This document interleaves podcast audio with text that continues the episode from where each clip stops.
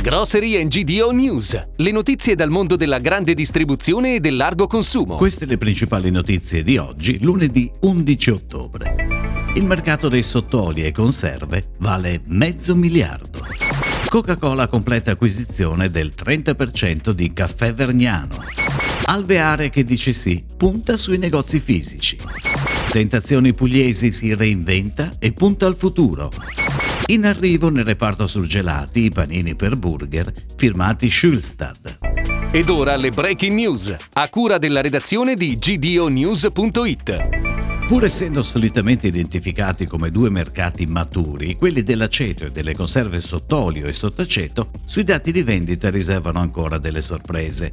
Insieme sviluppano su base annua oltre mezzo miliardo di euro nella grande distribuzione, discount compresi, con l'aceto che vale circa 169 milioni e le conserve che arrivano a 397. Il mercato dell'aceto è molto diversificato con quello classico, che rappresenta il 35% del fatturato totale e la gran parte delle vendite a volume, il 68%. L'aceto balsamico rappresenta invece il 30% del fatturato, ma solo il 7% del volume.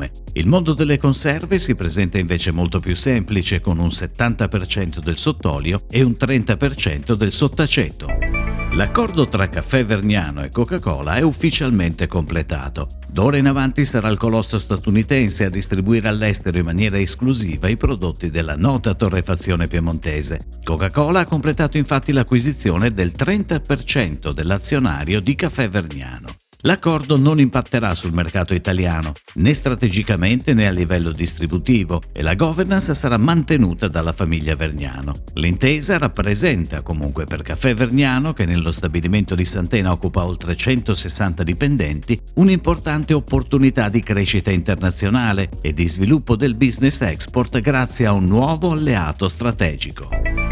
Una startup che permette ai consumatori, attraverso un'applicazione, di aderire a gruppi di acquisto per ottenere prodotti genuini e a chilometro zero proveniente da piccoli produttori. È quanto propone l'Alveare che dice sì, piattaforma online dal 2015 in Italia e finalizzata a una distribuzione più efficiente dei prodotti locali, che oggi decide di diventare anche store fisico, passando in modalità offline. In questi giorni ha aperto quattro nuovi negozi in centro a Milano. L'Alveare che dice sì si trova in via Piero della Francesca 15, via Tondi Ravel 9, via Ostacchi 46 e Corso Lodi 12.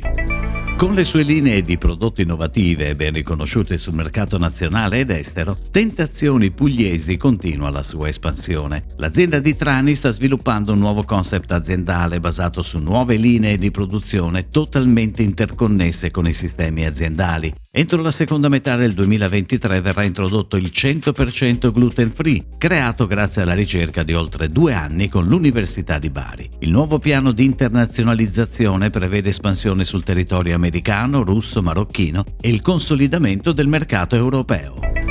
Una nuova linea di pani per burger di altissima qualità sviluppati secondo ricette diverse per compiacere un ampio ventaglio di gusti. Il brand Schulstad propone al mercato italiano un'intera gamma di panini per hamburger gourmet, dal Bronx con farina di grano duro al morbido Abu Dhabi fino al touchdown e l'irrinunciabile classic. Il prodotto è sottoposto a surgelazione che permette il mantenimento delle caratteristiche di un panino fresco, evitando anche l'utilizzo dell'alcol etilico per la loro conservazione conservazione. I panini si scongelano in pochi minuti scongiurando il rischio di sprechi alimentari. È tutto, grazie. Grocery GDO News torna domani. Buona giornata. Per tutti gli approfondimenti vai su gdonews.it. Grocery GDO News. Puoi ascoltarlo anche su iTunes e Spotify.